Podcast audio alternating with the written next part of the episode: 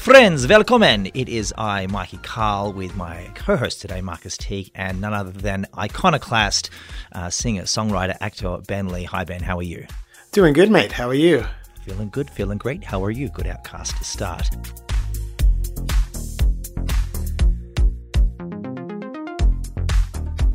Today's show, my friends, we got uh, pretty hot segments. First one we're going to talk about is TikTok and the good, the bad, and the refusing to put up anyone ugly. Secondly, uh, Marcus, you're going to take the lead on ban t-shirts and uh, where and when you should be allowed to wear them, especially if you're a fan of that band.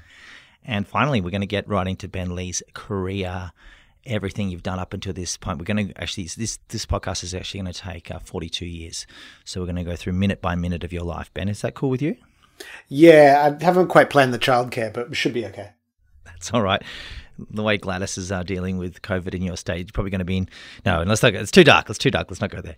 All right, podcast theme song. Here it is. Boom.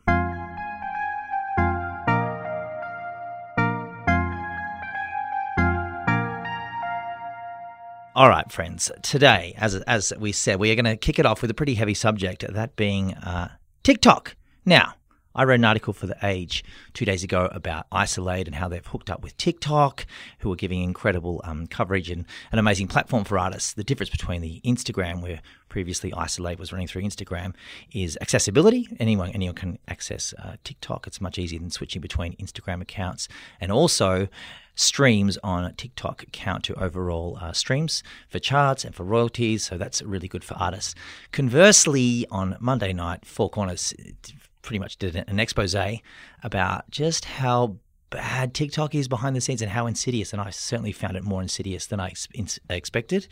There was a lot of uh, basically young users being encouraged to watch what they eat. Uh, I think 7 billion views of This is what I ate today, the hashtag.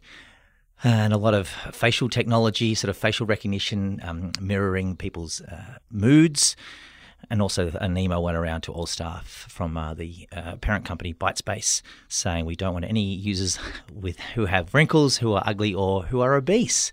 Since then, of course, they are striving to be better. I put that in very heavy uh, quotations. Their practices are pretty despicable, and we are caught here now in a bit of a conundrum in that we have this thing TikTok, which is is you know pushing artists all over the world, not just in Australia and New Zealand, and that's great. But conversely, as I said, they're doing some pretty awful things online, and the way they communicate with the public as well, it's very much like uh, faceless multinational slash the Chinese Communist Party, which is yeah, they sort of seem to sort of you know, yeah, shout out to Chinese Communist Party who are now tracking me. Great. I'm going to ask you straight up, Ben, because you're very outspoken on lots of things, and I'm sure you have thoughts on this matter. Where do you sort of, how do you view TikTok, and, and the reason you, I don't believe you're on TikTok? No, I, I joined TikTok two weeks ago. Um, oh, here as something we go. to do Hot off with the press. my kid. Yeah. Um, I find this conversation incredibly naive and almost insulting on the part of the media because there seems to be this shock that a tech platform or an app has an ulterior motive besides bringing you joy and pleasure in your life. And I just think capitalism is an absolute nest of vipers. And mm-hmm. all of these companies are inherently evil and will destroy society and the earth given the chance that like it, it's like a it's a proven entity that basically like capitalism is self-destructing in terms of our relationship to like having a sustainable existence on this planet. So I just think it's like the idea of nitpicking over one company over another. Like we are so much further down the road of self-destruction than that admits. With that, though, I mean, would you support, so say, that India pulled TikTok in June 2020 and just got rid of TikTok altogether? They banned it under the reason of uh, national security and sort of the threats to national security. Do you think Australia should should ban TikTok, or are you saying you know, because of capitalism, well, well, where do we stop? You know, ban TikTok, ban a whole bunch of others. Well, again, I mean, I think it's, I think that's that's an extremely like Western centric and nationalist way of viewing corporations. Like, I think Facebook is an inherently evil company, but because its political agenda jives with sort of Western democracy, we give them a pass, basically. um, and you have another evil company set up in China, um, and we don't like their politics, so we're going to ban them. But I sort of see it all as a little bit besides the point, basically. How, how do we move forward from here then? Rome is burning. We be kind to each other. I think the thing that I took from the um, the Four Corners expose, I totally agree with you, Ben, in that these these places are they're private companies set up to make money, so they they don't really give a shit. Sort of the uh, the cost, I suppose, at the end of the day, the the human cost. But like for example, to quote um, one of the TikTokers that were featured in the article, Rory Eliza, who has 1.5 million followers. She says the, at the start of the episode, I think it's every young kid's dream to be successful online. It's so fun to go to the app and express your real self. We're not really people anymore, we're a brand. And then, not long after, her dad comes in and says, It's hard not to be jealous sometimes. She can make more money in a few minutes than we can in a few days. And which obviously raises the question of the duty of care in terms of the how how allowing these uh, allowing something like TikTok to actually mold people's brains and mold your child's brain and sort of I guess it's almost to to draw a parallel to kind of like previous music industry history is that the child star uh, you know pushing them out before their you know their brains fully formed that sort of thing. And now it's inviting that into your home and into the kids home am I right in thinking that it's your kids that kind of convinced you to get on TikTok? Yeah, but I just think it's like that's more just about parenting and the atmosphere within a family. It's like blaming a school yep. system. You know, kids are, have always gone out and found ways to be self destructive. Um, and what really ultimately is pretty much proven to be where self esteem originates is actually in the family home. And I think mm. there's a lot of like, yes, there are a lot of challenges with technology, but I don't know. I've always had the feeling like when my kid got into a video game or a TV show, I joined them.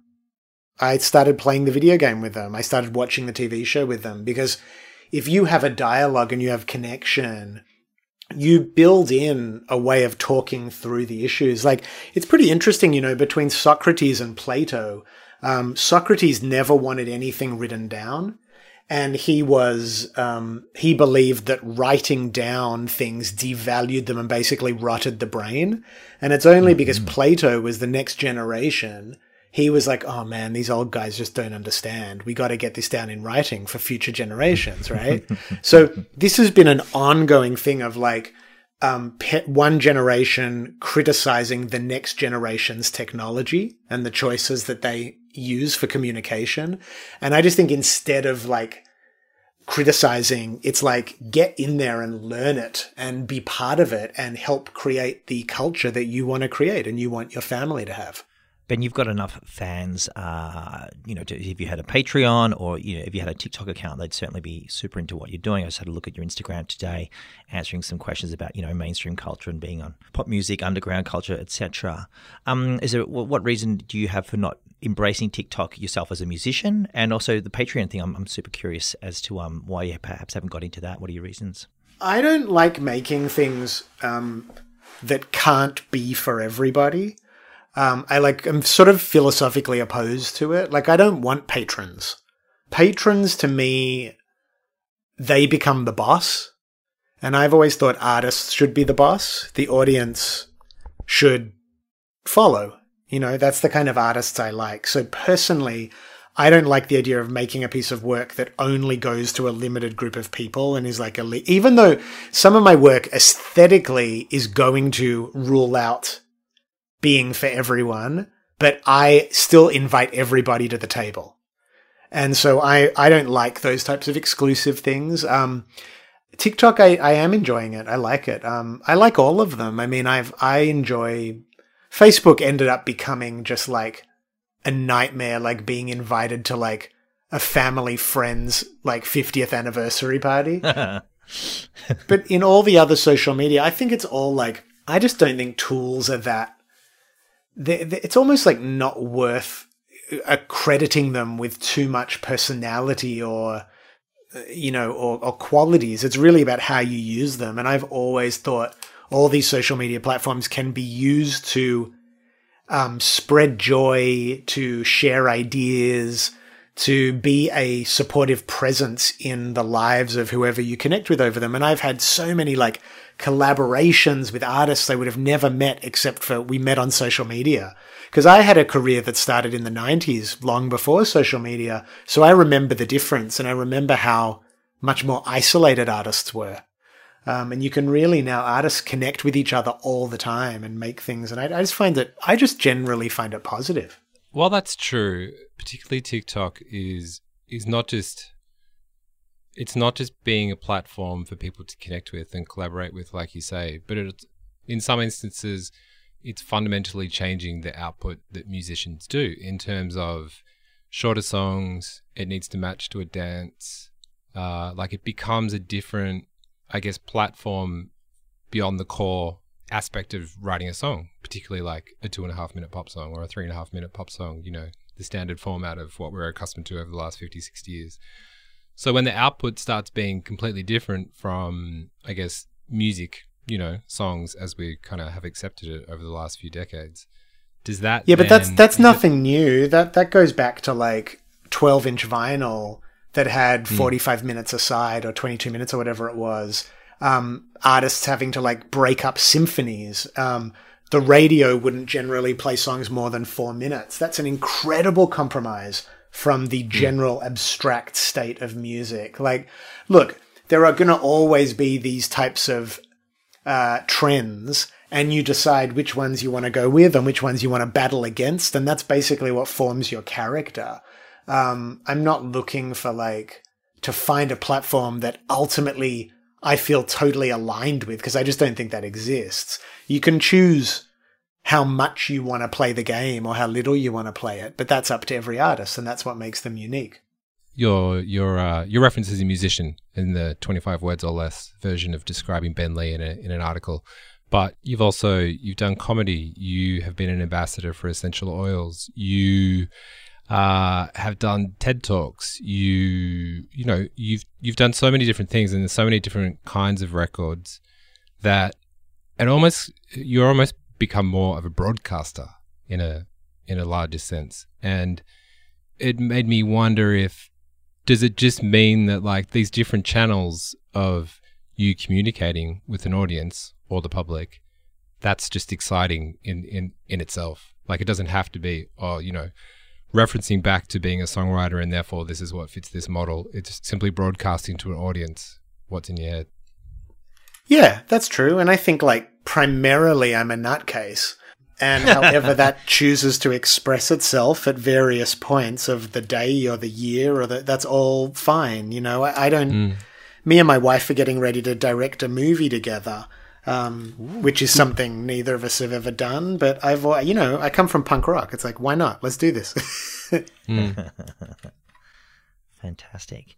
Uh, I just take it back to sort of the Isol-Aid thing as well. So Isol-Aid every Wednesday night now. They've got new Isol-Aid Homegrown Festival uh, shown through TikTok and also their own platform, the Isol-Aid website, where two um, burgeoning artists this week, Ula and Benjamin Trillado, uh, play with a more established artist. You've played Isol-Aid, and tell us about the, that experience for you and, and, just generally streaming online, especially when you're a person who was living in America, got fucked off with America from what I can tell, obviously living under Trump, and then came over here so you could do some touring, and now you're in Sydney and there ain't much touring going on for a little while. Tell me about, yeah, that whole experience you know, that first year of lockdown we spent in LA, 2020, um, those little things like um, Isol-Aid and stuff, they were real moments of clarity and connection. And I, I was really grateful for them. Um, yeah, I spent the first six months of the year basically touring here. So that was really good. And now I'm in the stage of like doing album cover and videos and all that for my new record. So, um, it, it hasn't really interrupted my touring plans. It will more so, I think, when we as we move towards album release and all that kind of thing. Obviously, touring, I don't think is going to be part of it in Australia. Yeah, we've all got to sort of just somehow retain resilience and patience in a, in a situation where we've been asked to be way too resilient and or patient. Uh, let's make some predictions where TikTok will be in Australia I know I'm on the TikTok. I sound like I'm on TikTok's cock, uh, where TikTok will be in Australia in one year. I think um, some of the rug will be pulled from underneath it, and there'll be sort of some stricter guidelines around it. That might be very idealistic of me, uh, but that's my prediction. Marcus? I don't think so because guidelines for those sort of things tend to come five years, ten years after the, the fact. It's not like the federal government moves that fast. I think it'll play out just the way most apps play out, where you know something new will come along, or creators move on to something else. Essentially, like um, we're not going to be living with it day in day out. Yeah, I agree with that. I think it's like I think the death knell of a dominant platform is always because some better competition comes along that solves the problem better. So right now, I think the reason TikTok is really connected is because it's a balance. It, it has the YouTube sense of like being fed actually sort of like entertaining professional content, not just photos of friends and family, and the sort of social media aspect to it. So, you know, I think other things will come along also that'll address those needs as they evolve in, you know, what people want. Are you tempted at all to to join TikTok so you can get your streams up and to get you know in a time where No, I'm on TikTok. I'm on TikTok. Yeah, I'm having a blast. I'm connecting with what I'm seeing is that there's a huge amount of people that are only on TikTok. Yeah. One of the problems that that platform solves for artists is that if I'm on just Facebook and Instagram, Twitter less so, but Twitter you don't really share music, you just share um, your ideas. But you find yourself very much just preaching to the converted. And the issue of how do you connect with new people? How do you get your content in front of fresh eyes and fresh ears is one that if you have a long career, it's like you, it, that problem never goes away. Otherwise, you just end up to, to a sort of dwindling, diminishing audience. so I like the fact that it's like a way of like getting in front of and reconnecting with and getting in front of new people constantly, which is, I think that that is a really good problem that they've figured out how to solve. Mm. Isol-Aid's Emily Ullman said it's really strange. Some people think they're too cool for TikTok, which is, so she's having a bit of a battle with a lot of sort of you know Melbourne and Sydney artists who aren't part of TikTok yet. Yeah, there seems to be not that many musicians on it in a way in Australia. I don't know what that's about. I mean, in some ways, I think, you know what it could be? I think there's a real system in the Australian music industry of creating these very like manicured professional artistic careers. Mm. And I actually don't think that really works on TikTok. It's chaotic. It's total chaos. And I think that may be part of the reason why some people avoid it. It's less pressure too. And I think people, maybe people who aren't don't realize that it's it's a less pressurized environment. You put something up, people dig it, cool. If they don't, that's fine. Let's move on. Yeah, I mean that's the thing. If you come from like DIY or punk or whatever, it's like those kind of things are so easy. It's like, yeah, give it a crack.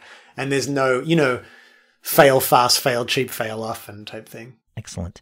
Listeners, find Hit Different on Facebook. Like the page to get extra updates. The next story we have, Mark is going to talk all about band t shirts, indie band t shirts, when it's right or it's wrong to wear them. We're going to butt heads.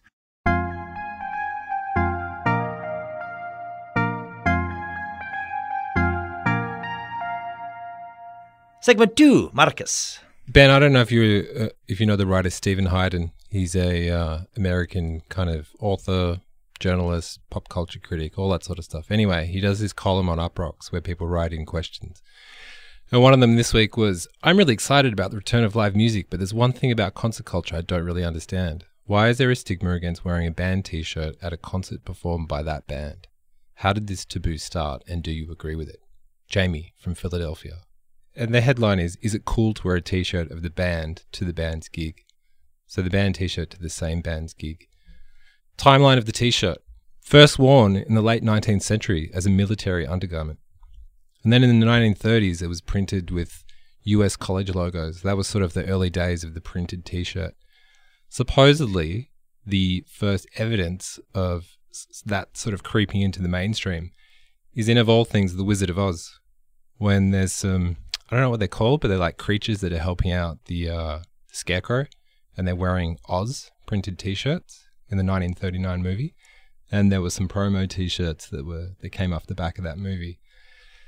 Marlon Brando in A Streetcar Named Desire famously wore a tight whitey, which boost, boosted the popularity of T-shirts. And then 1956, Elvis Presley's record company produces a shirt to promote four of his singles.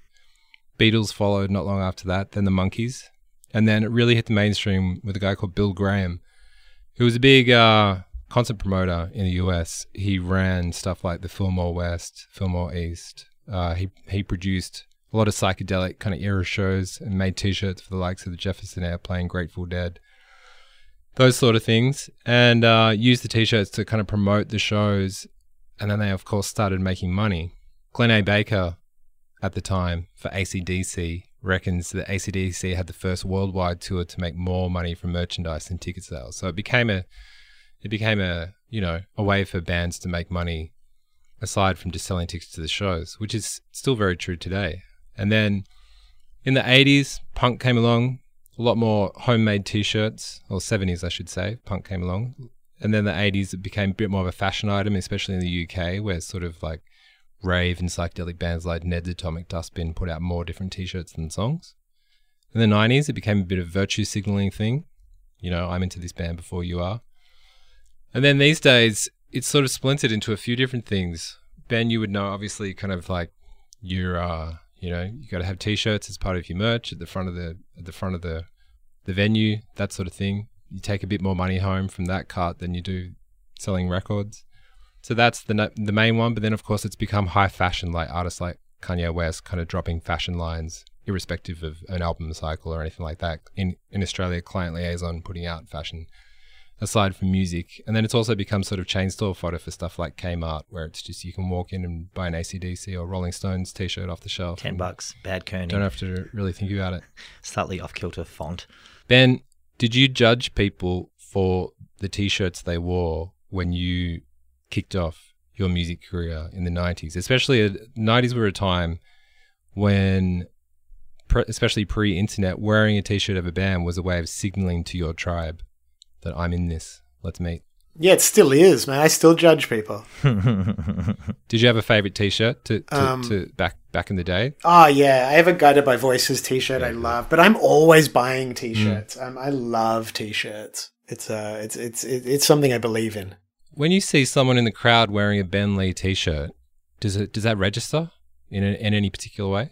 Well, there's you know there's another layer to it because like um, t-shirts for solo artists mm. are not as cool as t-shirts for bands. it's true. It's got the guy's name on it, doesn't uh, it? Because because otherwise you're just wearing a human's name on your chest, which is weird. You know what I mean? I always think a band t-shirt is much cooler. What about wearing to to go back to Steven's hypothesis?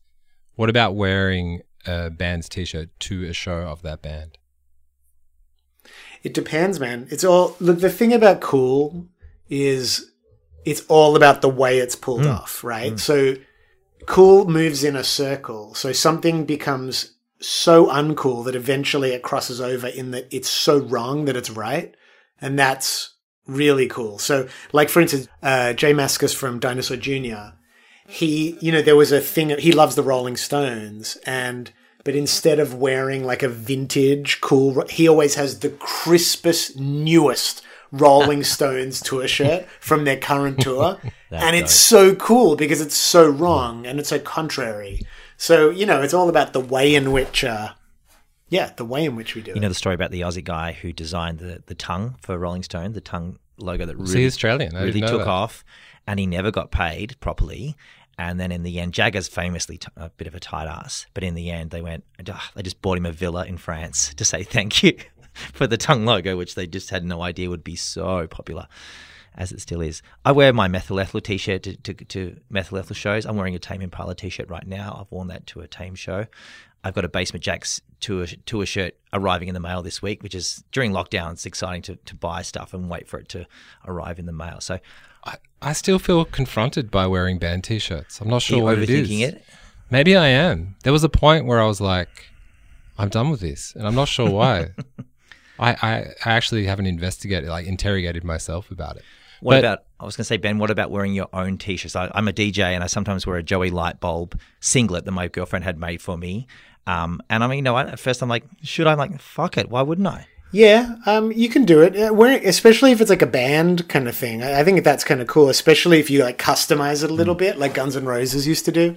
You know, there would always be like someone wearing um, Yeah, like someone, uh, you know, wearing like a cut up Guns N' Roses t shirt in the band. So that's cool. But there's a way to do it. Mm. There was usually one guy in the Strokes wearing a Strokes t shirt. That's true. It's cool if there's just one of them in a band, though. And I like the fact that Julian Casablancas You can't have more than one. Julian Casablancas refuses to get photoed without without the rest of the band. If it's a Strokes, he never he's never like, yeah, just me. It's always with the whole band, which is respect. Also, I saw Dave Chappelle wearing his own Dave Chappelle Comedy Central face mask at the NBA playoffs the other day, which is very good.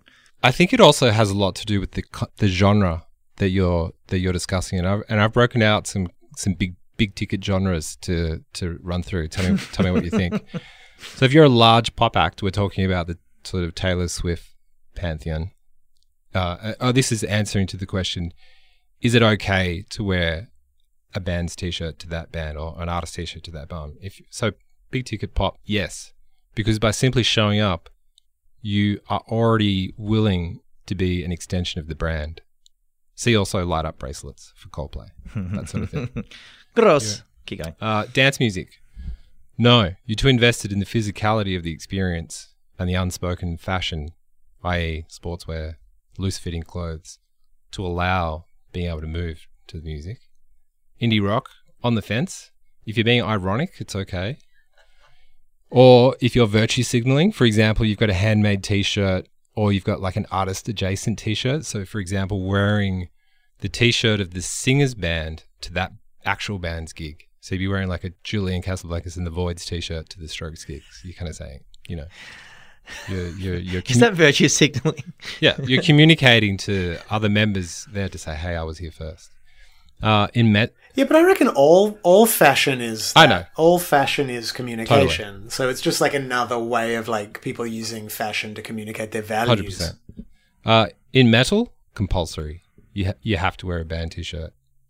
You because and I think and also metal fans, in my experience, are maybe the the warmest community of people of people celebrating those things and really don't really give a shit what people think. Uh, whenever I've been to a metal festival, everyone is is uh, loud and proud about the t-shirts and the bands that they're into.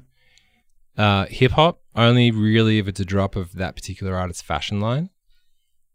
Probably doesn't have the artist's name on it. And in folk music, you probably don't know what you're wearing that day, and even if you did, you didn't give a shit. I want to know whether uh, you still have a precocious little cunt t-shirt somewhere buried within your Oh wardrobe. yeah, I never got one of them. I wanted one of them. That was something that Modular made. Um, I never got one, but I, I have it in my heart. You know. and quick uh, context for people Bernard Fanning uh, called Ben Lee a precocious little cunt, and then Ben owned this term in a very kind of jocular fashion, uh, I would say. And then Modular saw an opportunity to make some bank, apparently. So there we are. There we are. Uh, what's the last band t shirt you wore, Ben? Oh, I'm just looking, seeing if I'm wearing one now. Um, and I think probably like I have a, a Guided by Voices t-shirt I love, and I also have a t-shirt um, from an artist named Shamir, Ooh, who I love, love Shamir. Um, from Philly. So yeah, so maybe one of those. I think you need to be wearing a Georgia Maq t shirt. Someone you've just called the Lady Gaga. I've got a Georgia Maq There you t-shirt. How I love my Georgia Maq t-shirt. It's the one that says, um, uh, "I can, I can rely on my talent. I just choose not to." I like that. I saw her do the Milk Records uh, thing at Brunswick Ballroom two, two or three Thursdays ago. Oh, cool. It was on effing real. Yeah. She's like, it was basically stand up comedy with music as well. Yeah, Ah, she's uh, 'cause she came out dressed in the you know the um sort of the swimsuit onesie and said, "I just know that what I'm doing right now is more embarrassing than anything any of you will ever do." it was just amazing. Yeah, She's she had a song. She goes, "There's a new song. It's called Joe Rogan. It's about a guy I dated who listened to Joe Rogan." and just like just that's a red flag. yeah, it was it was tremendous. Very good. All right. Uh, if there's something, friends, we should be covering on the show, hit us up. We're all on Twitter. I message the Hit Different Facebook page. We've got Ben Lee here, who's been a very giving guest, and we're about to sort of dive into his career. I'm going to ask you right now, Ben, tell us about this film that you and Ione, uh, has, am I saying your wife's name correct? Correctly? Tell us about this film you guys are making, you punk. Yeah, yeah. Uh, it's uh, I uh, you know, I, I read a musical with the author Tom Robbins called B is for Beer. It's a children's psychedelic musical about alcohol, and like um, Belinda Carlisle plays the beer fairy, and um, it's it's it's it's really cool. Um, so we're gonna make a movie version of it next year. Unreal. Whereabouts will that happen? I think we're gonna do it in LA, just because all the actors. It's like uh, Paul F. Tompkins and Jon Cryer and uh, uh, Busy Philipps and different people. Who are, everyone's in LA, so it's kind of the easiest to get people to do you favors if you, they don't have to travel. Now, tell us a bit about Tom Robbins because I saw you posted a picture with with him uh, not so long ago, and yeah, that that relationship. Yeah, well, we you know we we first connected um, a decade ago. Um, and we've sort of been working with this project on and off since then. And it's, you know, he's, um, he's 89 at the moment. And I think for me, it's been a very big deal to have a sort of creative collaboration with someone, you know, that's like cross generational, mm. because I think there's a lot of wisdom you get in, you know, show business or art or whatever, uh, just by living and surviving and st- finding your voice and sticking with your voice. And Tom's been an amazing mentor and teacher in that way. And, and also just a kindred spirit, you know. I mean, he's up to his 90th year on this planet. You know, that is a wild, wild yeah. thing to think about. And it's that classic thing. You don't stop playing because you get old. You get old because you stop playing. Tell us the first time you, you really thought that you'd found your voice or you'd found you had something to say. Like take it right back to Noise Addict, right back into the 90s. The first time you, you had a kernel of something where you executed it and went, you know what? This is fucking, people need to hear this. I reckon it even goes further back than that. For me, I remember being in year two and there was auditions for a musical. I went to a Jewish school and the musical was called Uncle Moishy and His Mitzvah Men. and everyone had to get up and sing uh, just happy birthday. It was their way of auditioning everybody. And I, I'd never thought I could sing or not sing. Like it had never been something I'd thought about at all. And I got up and I just sang happy birthday and I just saw the teacher like smiled and wrote my name on something. Um, and I could see that literally just the tone of my voice, she liked it. And I liked the feeling of singing and I liked the feeling of someone else enjoying that. And that was like this key moment, I guess, where I just sort of realized that standing up and singing could be meaningful. Mm. You've got a smile and an energy that brings a whole room straight into your world very, very quickly. I've noticed, uh, having seen you. Uh, was that the moment that you first experienced that, where you felt like this whole room is kind of hanging on my every word, and I'm making them super happy? Yeah, it's like really simple, you know, in a lot of ways. Um, and you feel that connection. And then, you know, I had other connections, other moments like when Noise Addict supported Sonic Youth and no one knew we were going to be playing and we came out, these little kids. And I could see the audience. Everyone thought Sonic Youth were coming on and Thurston came out and got on his knees because the mic was so low and introduced us. And he was like, this is the real Sonic Youth. And the audience were perplexed. Fantastic. And I think that moment of the audience looking, going, what the fuck is this? that moment also, it, it, planted in me the seed of how fun it is to defy people's expectations. Mm. That would have been a blast. Tell, tell us, just give us a little anecdote about going all the way back, you know, backstage and being sort of so bright eyed and bushy tailed about that whole experience. What, what was happening? Yeah, well, it was just like, you know, we didn't do a sound check. We just plugged into their gear. Um, and it was so loud. It was like the loudest amps we'd ever been plugged into. We'd never really been on a stage and we're at Selina's or the Coogee Bay Hotel, like a thousand people or whatever. And it was just absolute madness. Yeah, and I loved it. The Beastie Boys thing is, I mean, I love the fact that during lockdown you've been posting some great throwback pictures of your, of your career and your life. And tell us a bit about, I know you've spoken about many, many times, but you know, hooking up with the Beastie Boys and kind of getting really super in with them as a friend, not just you know as an artist they they're working with, and and that incredible relationship. Yeah, well, one of the things that um, happened for me was um, this wider community of sort of challenging thinkers sort of just scooped me up and said, "You're one of us." Mm.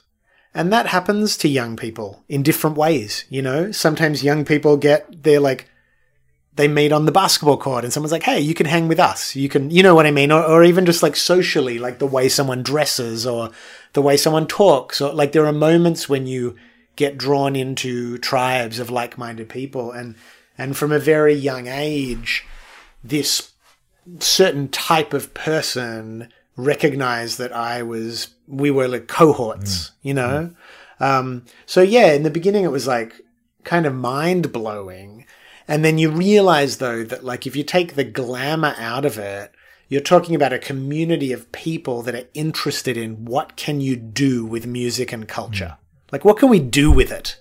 To mess with it and to mess with culture and to change it and to challenge it and have fun with it. And really that's all it is. Um, and people that really live with that, they know each other and they get to know each other and they help each other. So what you did is you wore a Beastie Boys t-shirt to their concert. Is that how it all? Yeah, exactly. Uh, are, you, Probably, are you still in contact with those guys? Obviously, only two of them. Rest in peace. Yeah, like Mike was always more. Uh, he was the one who ran the label, so he was the one I, you know. And then, you know, Ione used to be married to Adam Horovitz, um, so you know we stay in touch through that. And and Yauch was, you know, because he was very interested in spirituality, so we had a lot of great nights like talking about Buddhism and rock and roll and partying and you know so they're, they're all they were actually all very different relationships. And same with like money mark and mario and all the people around them were also very dynamic interesting people who i really looked up to. Without perhaps understanding it at the time, especially at that age, I can only assume that that sort of acceptance by not just that community, but really any community, especially of older musicians, would then sort of empower you to do the same. It seems like that's kind of how your career's gone since then in terms of roping in all sorts of collaborators, experimenting with, as you say, kind of like what music can do as as this sort of like tool as opposed to just someone who puts out songs and then tours it and that sort of thing.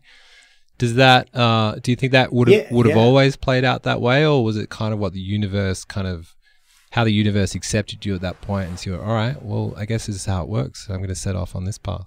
no i mean undoubtedly what i learned from sonic youth and the beastie boys was pay it forward um, foster creative community. Um, I've always thought that like whatever, whenever you gain a little momentum, you try and bring as many people with you. You try and share the wealth, you know. So I've always just wanted to like connect with younger artists, and then selfishly, I just get like a good vibe. Like I get energy and like juice to like continue with my own career through connecting with younger people. Um, and then there's also something I think that's happened with culture where I was a little bit between, I was the generation like between alternative culture and um, sort of the streaming Spotify generation. You know, but because I was embraced by the older generation, people often associate me with that kind of like the 90s artist, whereas in reality, like, I was more like closer to the age of the strokes. You know mm-hmm. what I mean? So there is something that I think I have in common with in even younger, like when I when I meet people like Shamir and Georgia Maq and you know different younger artists who I just feel like, man, I, I get your wavelength, but I've also always aspired to be the kind of artist that as I grew older would stay connected to young people the way young people think. So yeah, it's sort of a mix of all those things. Like I, I just find it really, it's important. It's important to me to stay up with like what's happening. I guess you know. I guess also it uh, it showed you a world outside Australia. Like famously, you you know you had great success in Australia and then moved to America in I want to say the late nineties. Is that too too early? Well, yeah, I mean, it was a bit, you know, it was kind of like I moved actually in 96, right after I finished high school, but my records didn't do well in Australia until Breathing Tornadoes, which was, I think, 98 or 99. So it was one of the ironies of like, I sort of made this kind of blue collar decision to go where the work was. And often that happens like when you leave, sort of like back home goes a bit like, hey, we like you, you know. so so my career started building in Australia after I left, sort of by accident. You you did a great podcast with Max Quinn in quarantine when you returned to Australia in late December, and one of the things, one of the quips you had in it was that you were disappointed in the lack of drama in the Oz music industry, so moved to America to in some in some ways chase it. Yeah, a little bit, a little bit. And I still feel a little bit like there is a sort of like um there is a type of insanity in America and in American artists that I relate to. Mm. it's like a type of madness, uh, and it's not necessarily good for the country or the people, but it is there. They, especially in creative pursuits, there's a mad insanity, but it's positive, isn't it? Like everyone you meet, they're like, "Oh my god, that's the best idea I've ever heard. You should do that." Which yeah, yeah, yeah, very, very jazzed which, up. You know? while you have to take it at face value, it is also very encouraging. Whereas Australians tend to be the opposite. It's like, yeah, you know, I don't know if I rate that. And it also means you put bets on things, you know, like if you really believe in something, even if you're wrong, whether it's a piece of work you've made or a band you've seen, you're like, that's the best band. Like you place a bigger bet because you're feeling more enthusiastic. Mm. So if you have a more muted enthusiasm, you find people taking less risks in honor of the thing that they are, you know, cheerleading. But now, of course, you've returned to Australia to escape the drama of, uh, America over the last couple of years. Does that does that feel like in this current day? I mean, as we talk, cases are rising in Sydney with COVID, whereas a lot of America, even though it's still having a lot of issues, is is opening up in a different way. Does it feel like the right move right now? Yeah, I mean, look, right now, I think we're just watching what's happening. Like I said, I'm getting everything ready for my album release. Um, but yeah, I do think the bubble, you know, we had this six months we got here where I was like, oh my God, we're in paradise. It's all Australia figured it out, everything. And, and then Delta variant came along and the whole mode of controlling it stopped working. But, you know, life is fluid and it changes. And I don't think that I, I don't really want to live in a world where things remain the same all the mm. time. Um, so I, yeah, that's where it is now. And then we just keep, you just have to continue to pivot and dance and move with life actually happening. Tell me, tell us about your relationship with the song "We're All in This Together." Considering that Gudinski, rest in peace, you know, chose it for music from the home front as a, as a real thing, you know, to, to bring us all together, and that's certainly worked for a fair amount of time, and debatable whether it's still working now because of the way um, the states are sort of squabbling. Unfortunately, I think as a whole, uh, Australians like everyone's hurting for Sydney right now and hurting for New South Wales. Mm. Tell us about the, yeah, your relationship, how that's changed over time. Because um, Paul Kelly said a great quote, which is um, every song is a cover. Well, whenever you perform a song, it's it's the cover of the original, even if it's your own song. Yeah, yeah, I mean that song, you know, was like track eleven, I think, or something like that on "Wake Is the New Sleep." So that was never meant to be like a single type song or anything. It was meant to be like a live one, like for the audience, and you know, I like the song. Um, it's weird because it does it, its meaning seems to change. At the moment, there's almost like a an an irony laced through it. totally, um, I didn't want to say it, but in terms of the way I see it yeah, the way it's being used, and so and that's okay too because I also have like a dark sense of humor. Um, but um, I guess the main thing I took from that whole thing was to never think you can predict the story of a song and what's going to happen with a song, because you know I have another song, this song Hard Drive, that is a song that Evan Dando put on his record. I, have never really, I, I, think I did it as a B side, but it's a it's a song I, I gave to him and you know, Phoebe Bridgers ended up covering that, covering wow. that, and Bruce Springsteen put it on like a intro thing for one of his stadium tours. It was, and like that was like a throwaway song. Um, and I've had enough of those experiences just to remind me that you never really know what work a, a song is going to do in the world, and it's sort of not yours to decide of the new record band, which are the songs you can kind of give us a little taste of, or a little bit of a, uh, a title, perhaps that you have a sneaking suspicion might do well? Yeah, yeah. Well, the album's called "I'm Fun," so and um, very good. the, the, the the single that's coming out, the single coming out at the end of August is called "Born for This Bullshit." Um, which is also like it, it's in a way it's like a um it's a song of perseverance too you know it's a song about being in this world that's so insane and continuing to sort of keep a little swagger and a little positive attitude in it. And then there's a song called "Parents Get High," um, that's like a family song about um, about kids kids looking at their parents through the lockdown, kind of, and like coming to some new understandings of them. Very good. Um, the yeah the I'm Fun thing sort of taps into Tri- Tropical Fuck Storm released a song called GAFF, which is Give a Fuck Fatigue.